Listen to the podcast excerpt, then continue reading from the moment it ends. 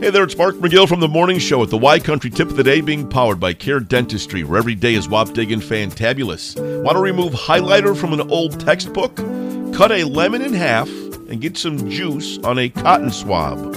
Run the swab over the highlighted text and watch the color fade. It's the Y Country Tip of the Day being powered by Care Dentistry, where every day is Wapdiggin fantabulous on Southwest Michigan's Country 97.5 Y Country.